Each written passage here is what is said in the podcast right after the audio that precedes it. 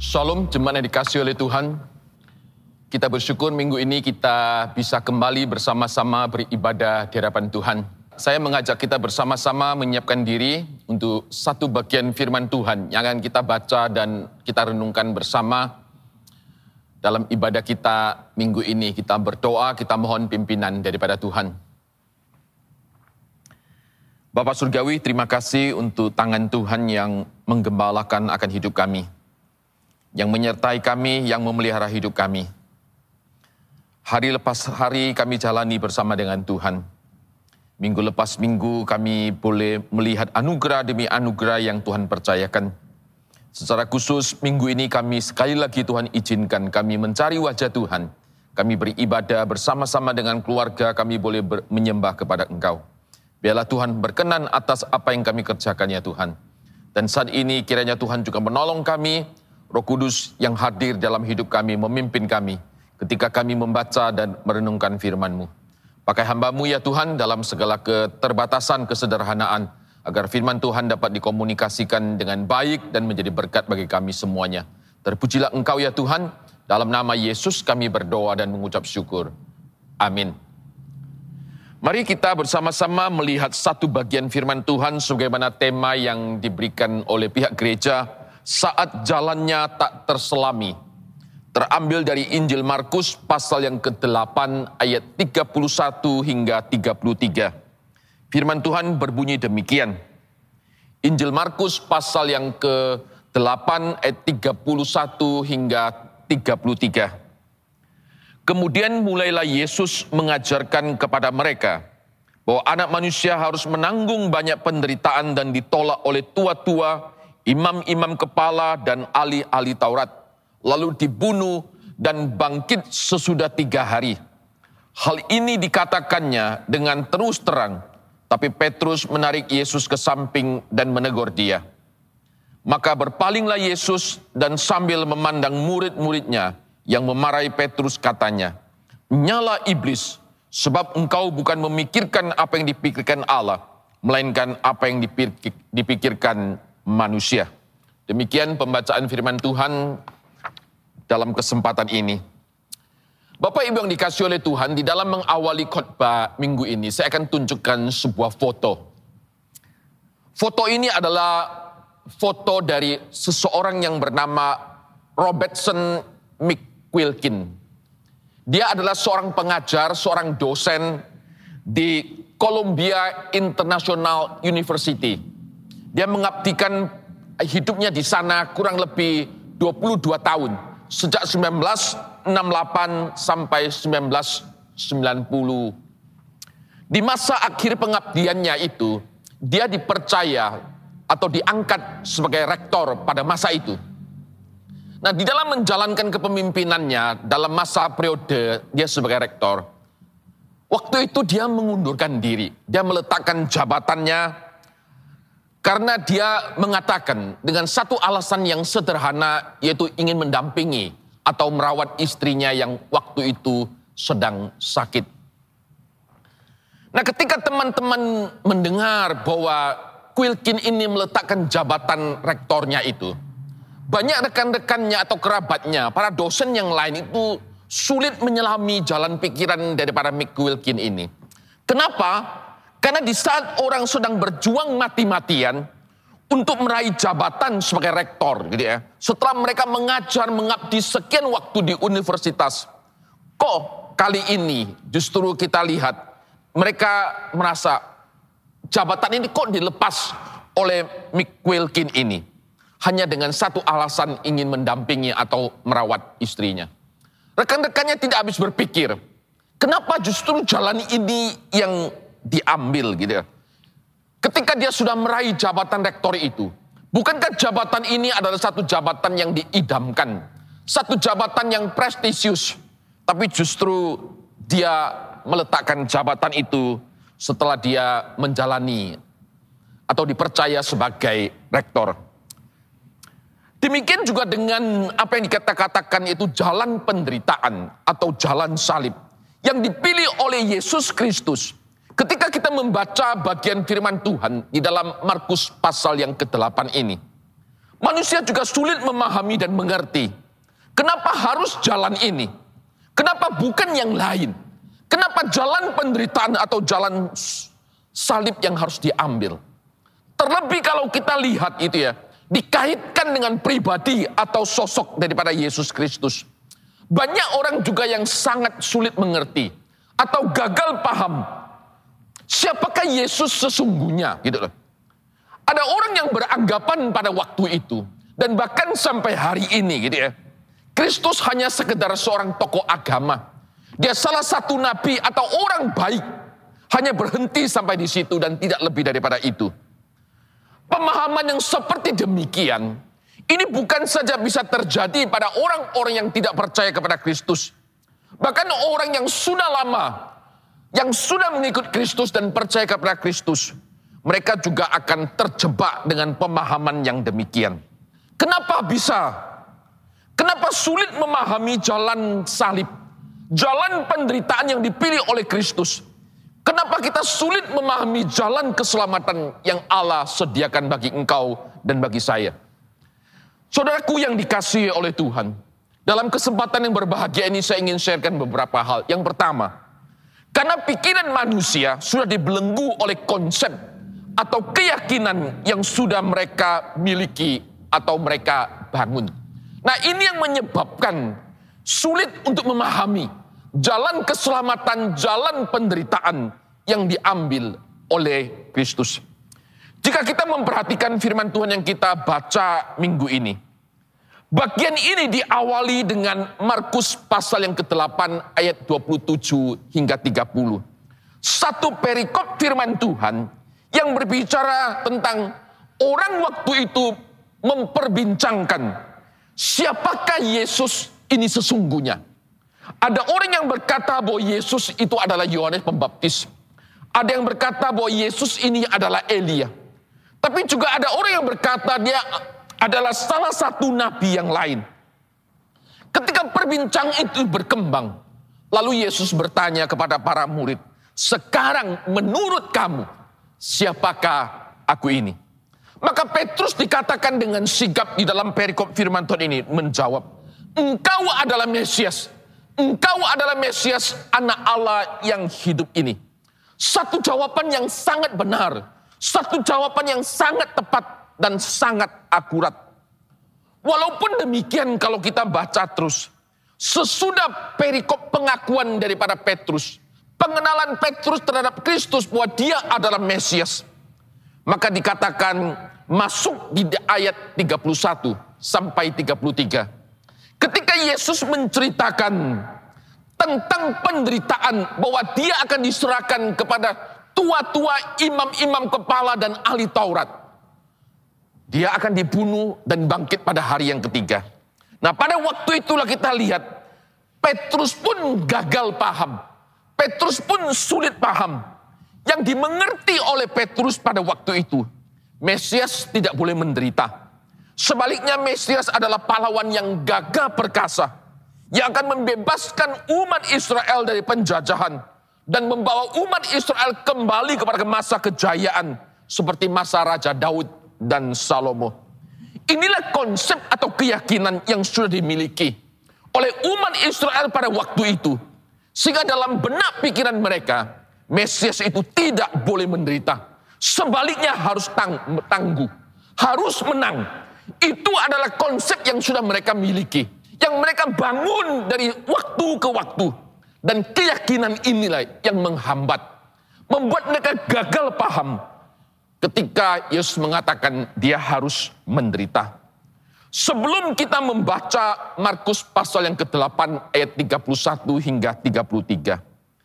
Petrus dan murid-murid yang lain mereka telah menyaksikan kalau kita lihat di dalam pasal-pasal sebelumnya di dalam Injil Markus. Mereka menyaksikan begitu banyak mujizat yang dilakukan oleh Kristus. Yesus memberi makan 5000 orang. Yesus berjalan di atas air.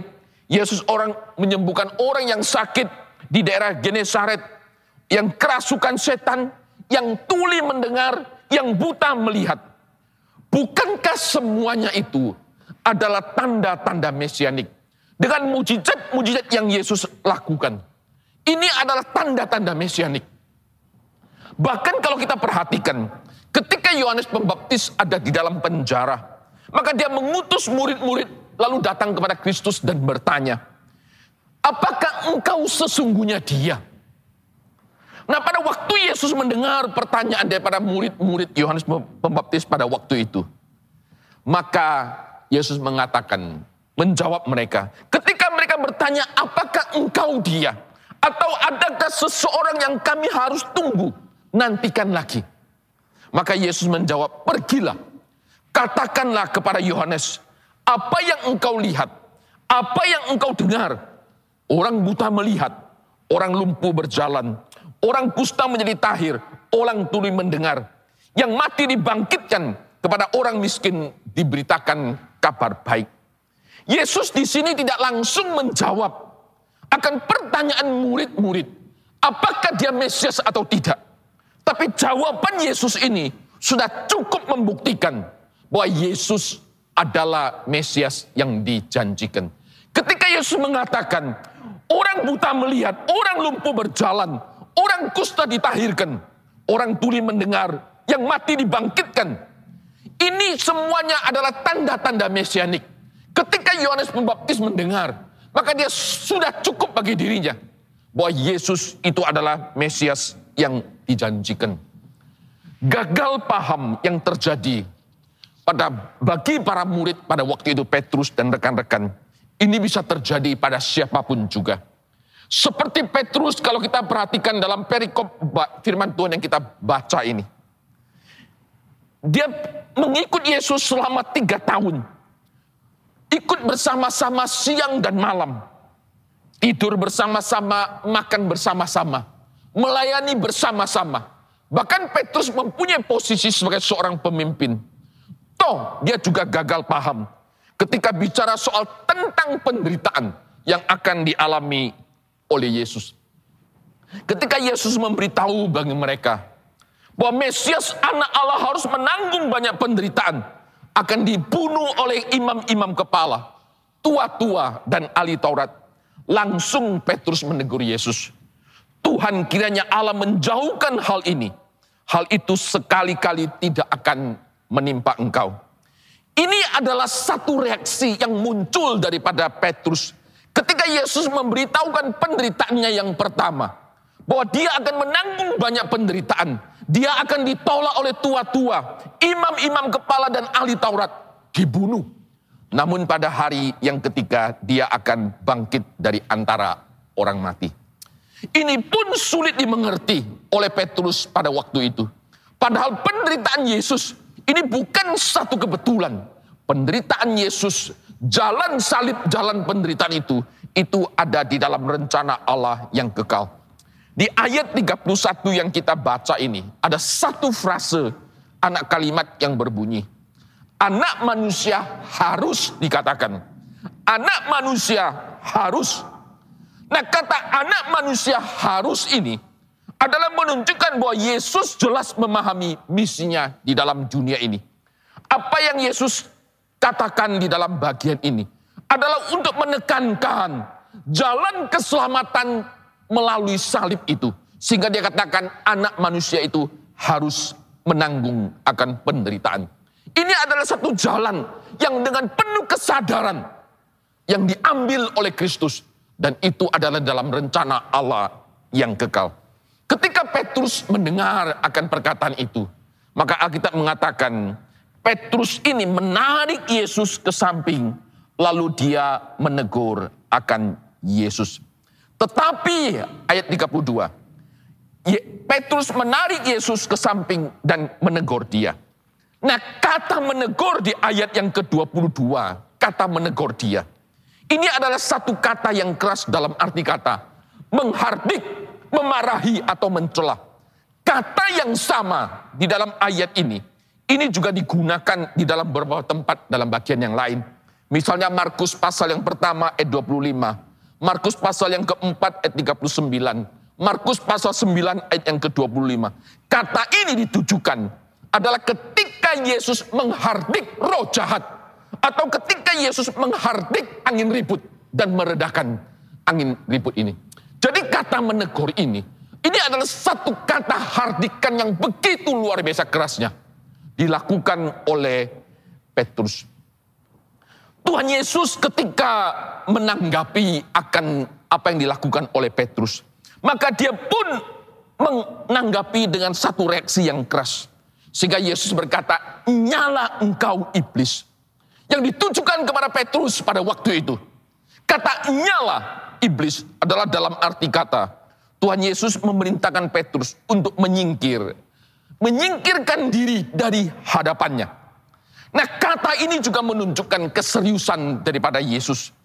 Di dalam dia mengajarkan memberitahu akan jalan keselamatan, jalan penderitaan, jalan salib yang akan dia tempuh ke depan. Adalah untuk menyelamatkan manusia. Pada waktu itu Petrus tidak sadar bahwa dia telah diperalat oleh si jahat, si iblis untuk menghambat karya keselamatan Allah bagi manusia. Tapi Yesus tahu dengan jelas bahwa Petrus telah diperalat oleh si jahat.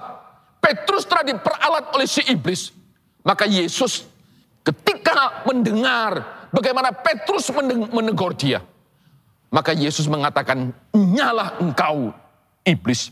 Karena Petrus pada waktu tidak menyadari bahwa jalan penderitaan dan kematian Yesus itu adalah rencana Allah yang kekal. Bahwa anak manusia datang untuk memberikan nyawanya, untuk menjadi tebusan bagi banyak orang. Markus pasal yang ke-10 ayat yang ke-45. Bahwa anak manusia datang adalah untuk memberikan nyawanya, menjadi tebusan bagi banyak orang. Jadi Yesus sadar sesadar-sadarnya akan jalan keselamatan yang ditempuh itu, jalan penderitaan yang diambil itu adalah untuk menyelamatkan umat manusia. Bahkan kalau kita perhatikan, bukankah Mesias juga dibuatkan di dalam kitab Yesaya? Dalam perjanjian lama adalah Mesias yang menderita. Dikatakan dalam Yesaya 53 bahwa ia akan dihina, ia akan dihindari, bahkan dianiaya ia tertikam karena pemberontakan manusia. Tapi sesungguhnya penyakit kitalah yang ditanggungnya. Yesaya juga jauh sebelumnya menubuatkan bahwa Mesias yang akan hadir adalah Mesias yang menderita. Yesus Mesias yang hadir adalah Mesias yang menanggung segala pemberontakan daripada manusia dan penyakit kita lah yang kita ditanggungnya. Inilah Mesias yang Allah janjikan supaya melalui penderitaan dan kematiannya di atas kayu salib, Anda dan saya beroleh jalan keselamatan. Jadi yang pertama, kenapa manusia sulit memahami akan jalan penderitaan Kristus? Karena manusia sudah dibelenggu oleh satu konsep keyakinan yang sudah mereka miliki atau mereka bangun. Dalam hal ini konsep orang Yahudi, konsep Petrus tentang Mesias yang harus kuat dan tidak mungkin menderita. Tapi justru Yesus tunjukkan Mesias yang dijanjikan Allah adalah Mesias yang menderita. Lalu yang kedua, kenapa sulit memahami jalan keselamatan, jalan penderitaan gitu ya? Karena pikiran manusia itu dipenuhi oleh keinginan diri, bukan kehendak atau kemauan daripada Allah itu sendiri. Di ayat yang ke-33 Yesus dengan jelas mengatakan kepada mereka, Sebab engkau bukan memikirkan apa yang dipikirkan Allah, melainkan apa yang dipikirkan oleh manusia. Di ayat 33 ini dengan sangat jelas Yesus menggarisbawahi. Ketika dia menegur akan Petrus pada waktu itu, nyala engkau iblis. Maka di situ Yesus katakan, engkau bukan memikirkan yang dipikirkan Allah, tapi justru yang dipikirkan oleh manusia. Yesus memberitahu akan penderitaan yang akan dia alami. Secara logika, kalau kita perhatikan sikap Petrus, ketika dia menolak apa yang Yesus katakan, sebenarnya secara logika itu boleh kita kan katakan itu sangat wajar. Kita tahu bahwa orang yang kita kasih sedang dalam bahaya atau mengatakan sesuatu secara kedagingan dalam pikiran kita itu tidak baik maka kita akan mengasihinya. Maka kita yang mengasihinya akan dengan segera bereaksi untuk mencegah. Ini yang lakukan oleh Petrus bukan? Maka ketika dia mendengar bahwa Yesus akan mengalami penderitaan, karena sebagai murid dia mempunyai harapan terhadap Kristus. Dia sangat mengasihi Yesus, maka dia berusaha mencegah secara manusiawi. Jika kita berpikir secara manusia, dapat dikatakan Petrus pada waktu itu sedang memperlihatkan kasihnya kepada Yesus. Artinya dia, dia tidak ingin melihat Yesus menderita. Dia tidak ingin Yesus mati. Dia ingin memproteksi, bahkan dia ingin melindungi Yesus. Bukankah pada waktu Yesus mau ditangkap di taman Getsemani, dia juga yang menghunuskan pedang untuk melawan. Inilah Petrus. Karena secara naluri, secara kemanusiaan, dia mengasihi Yesus. Dia ingin melindungi Yesus. Dia tidak mau Yesus itu menderita. Namun kita perhatikan pada waktu Yesus mengatakan kalimat ini, bahwa engkau memikirkan bukan yang dipikirkan Allah. Karena rencana karya keselamatan Allah, jalan salib itu adalah jalan yang harus ditempuh. Ini yang ada dalam pikiran Tuhan. Ini yang ada di dalam kehendak daripada Allah. Misalnya kita lihat juga satu contoh yang lain. Pada waktu Yesus disalibkan. Orang yang disalibkan salah satu di samping Yesus dia juga memberikan komentar di dalam Lukas pasal yang ke-23 ayat 39. Bukankah engkau adalah Kristus yang artinya Mesias, yang artinya diurapi? Selamatkanlah dirimu dan selamatkanlah kami. Karena manusia secara lahiriah selalu akan berpikir, bagaimana mungkin engkau bisa menyelamatkan orang lain kalau engkau tidak bisa menyelamatkan dirimu sendiri? Bagaimana mungkin manusia diselamatkan melalui jalan penderitaan atau jalan salib. Bukankah salib itu adalah tanda kutukan? Manusia selalu ingin menghindar. Tidak ada yang mau mati dengan cara yang demikian. Itu adalah pikiran manusia. Secara logika manusia berpikir. Ini adalah cerminan pikiran manusia yang dipenuhi oleh keinginan diri.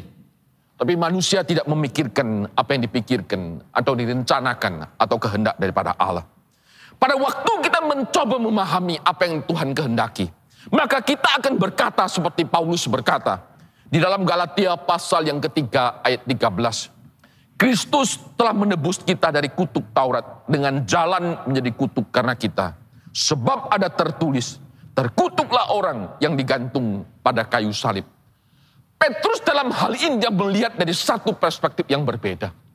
Betul secara manusia, dalam pikiran konsep berpikir manusia, salib itu adalah kutukan yang harus dihindari. Tapi justru dari pimpinan dan kehendak daripada Allah, justru Paulus mengatakan, pada waktu Kristus menjadi kutuk, itu semuanya karena kita. Dia ingin menebus kita. Ini adalah pikiran Allah. Ini adalah kehendak Allah. Ini adalah rancangan yang datang daripada Allah. Nah oleh itu tidak heran. Kenapa Yesus bisa menegur akan Petrus. Enyala engkau iblis, sebab engkau bukan memikirkan apa yang dipikirkan oleh Allah, melainkan apa yang dipikirkan oleh manusia. Karena secara manusia, yang kita pandang, kita penting adalah diri. Keselamatan diri, kenyamanan diri. Dalam hal inilah kita lihat Petrus itu gagal paham dengan murid-murid yang ada. Manusia hari ini pun bisa mengalami hal yang sama. Mereka menolak Mesias anak Allah. Ketika kita memberitahu bahwa Yesus menyelamatkan engkau melalui jalan salib, maka banyak orang secara daging, secara lahiriah juga sulit memahami bagaimana mungkin harus melalui penderitaan. Bagaimana mungkin harus melalui jalan salib? Kalau orang yang begitu lemah, dia sendiri tidak bisa menyelamatkan dirinya Bagaimana mungkin dia bisa menyelamatkan orang lain?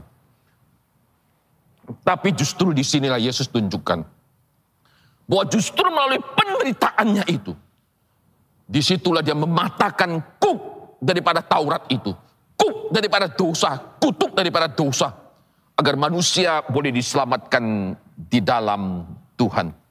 Misi Kristus adalah misi Allah, bahwa Yesus harus menyelamatkan manusia melalui jalan penderitaan melalui jalan salib, itu jalan kematian.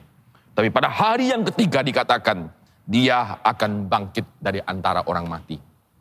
Saudaraku yang dikasih oleh Tuhan, Bukankah hari ini banyak anak Tuhan juga seperti Petrus yang mereka hanya mau mengenal Yesus sebagai Mesias yang memberkati, Mesias yang memberikan kelancaran, dan mereka menyangkal akan Mesias yang menderita. Ini diekspresikan dengan sikap mereka, cara berpikir mereka ketika mereka mengikut Yesus. Percaya kepada Yesus pasti diberkati, sehat, dan makmur. Menolak semua yang dikaitkan dengan kelemahan atau penderitaan. Tapi kita lupa sesungguhnya. Seperti yang Paulus katakan kepada jemaat di Filipi. Sebab kepada kamu dikaruniakan. Bukan saja untuk percaya kepada Kristus. Melainkan juga menderita bagi dia. Kita, engkau dan saya bisa percaya. Dan menikmati anugerah keselamatan dan berkat keselamatan yang datang daripada Allah. Itu satu anugerah yang besar. Tapi engkau dan saya jangan lupa, Paulus katakan, kepada kamu dikaruniakan.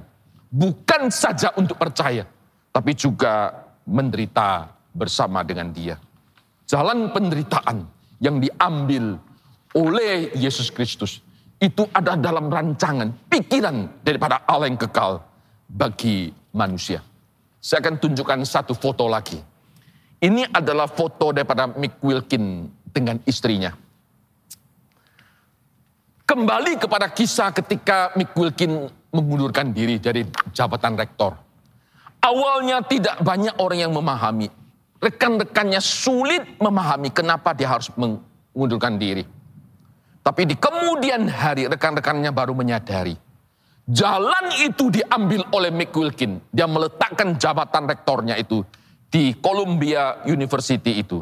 Karena dia sangat mengasihi akan istrinya.